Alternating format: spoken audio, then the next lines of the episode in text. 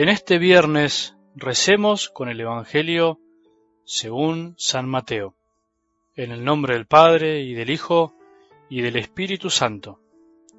Cuando Jesús se fue, lo siguieron dos ciegos, gritando, Ten piedad de nosotros, hijo de David. Al llegar a la casa, los ciegos se le acercaron y él les preguntó, ¿Creen que yo pueda hacer lo que me piden? Ellos le respondieron, Sí, Señor. Jesús les tocó los ojos diciendo, Que suceda como ustedes han creído. Y se les abrieron sus ojos. Entonces Jesús les exigió cuidado, que nadie lo sepa. Pero ellos, apenas salieron, difundieron su fama por toda aquella región. Palabra del Señor.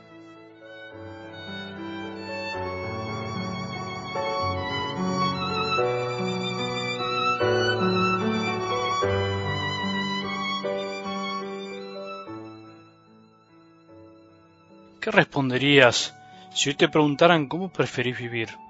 ¿Con o sin esperanza? ¿Con o sin una meta clara? Sería una locura pensar en responder que no, aunque de hecho nos esté pasando por el corazón cierta sensación de que no tenemos por qué luchar, pero creo que nadie elegiría no tener rumbo, horizonte.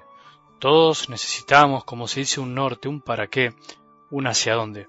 ¿Qué haríamos si no tuviéramos esperanza?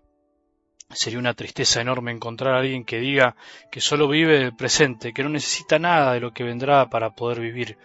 Por otro lado, es un poco extraño decir que necesitamos de algo que vendrá para vivir el presente si en realidad el futuro verdaderamente no existe. Por eso, alguna vez se acusó e incluso se le acusa a nuestra fe de ser una especie de anestesia que adormece nuestra conciencia del presente esperando un futuro mejor que parece que nunca va a llegar. Parecería que tener fe es de tontos, ingenuos o ilusos y que además el tener fe hace que no busquemos cambiar el presente, que solo se espera una intervención de Dios, así algo medio mágico. Nada más alejado de lo que realmente es para nosotros tener fe, de lo que significa tener esperanza. Es cierto, por otro lado, que hemos colaborado para que piensen eso. Hemos puesto nuestro granito de arena para que los demás caricaturicen un poco nuestra fe. Cargamos con el peso del pasado, pero ese es otro tema. Esto es parte de la verdad si entendemos la esperanza cristiana como una simple promesa de algo mejor. Sería algo así como decía una canción, yo tengo fe que todo va a cambiar. Por eso, volvamos a lo del otro día. ¿Qué es realmente la esperanza para nosotros los católicos? Seguro que te vas a sorprender con lo que te voy a decir y estoy convencido de que te va a ayudar a abrir los ojos, como a los higuitos de algo del Evangelio de hoy. El otro día te decía que para la palabra de Dios, la palabra esperanza muchas veces es intercambiable con la palabra fe. Quiere expresar muchas veces lo mismo. El que tiene fe tiene esperanza. Y el haber recibido una esperanza es como garantía de nuestra fe. No creemos, por decirlo de alguna manera, en el aire, por ingenuos, por no tener otra cosa que hacer, o como se dice a veces, en algo hay que creer. No, eso es ingenuidad. No es que creemos porque de algo hay que aferrarse. Eso es infantilismo en la fe. Creemos porque recibimos algo, recibimos una persona. Jesús vino a nosotros. Jesús es nuestra alegría y nuestra esperanza.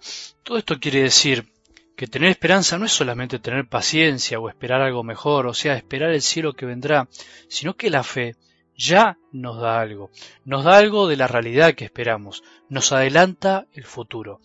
Esperamos a Jesús, necesitamos verlo, queremos estar con Él algún día y la fe, la esperanza ya nos trae el presente al corazón lo que anhelamos. Es una gran diferencia vivirlo así, pensarlo así, porque eso hace que no vivamos resignados esperando siempre algo mejor, sino que nos convencemos y alegramos de saber que el Hijo de Dios vino a nuestro mundo haciéndose hombre y sigue viniendo hoy a nuestras vidas, si creemos y tenemos esperanza. Y vendrá algún día para terminar de colmar nuestras ansias de amor.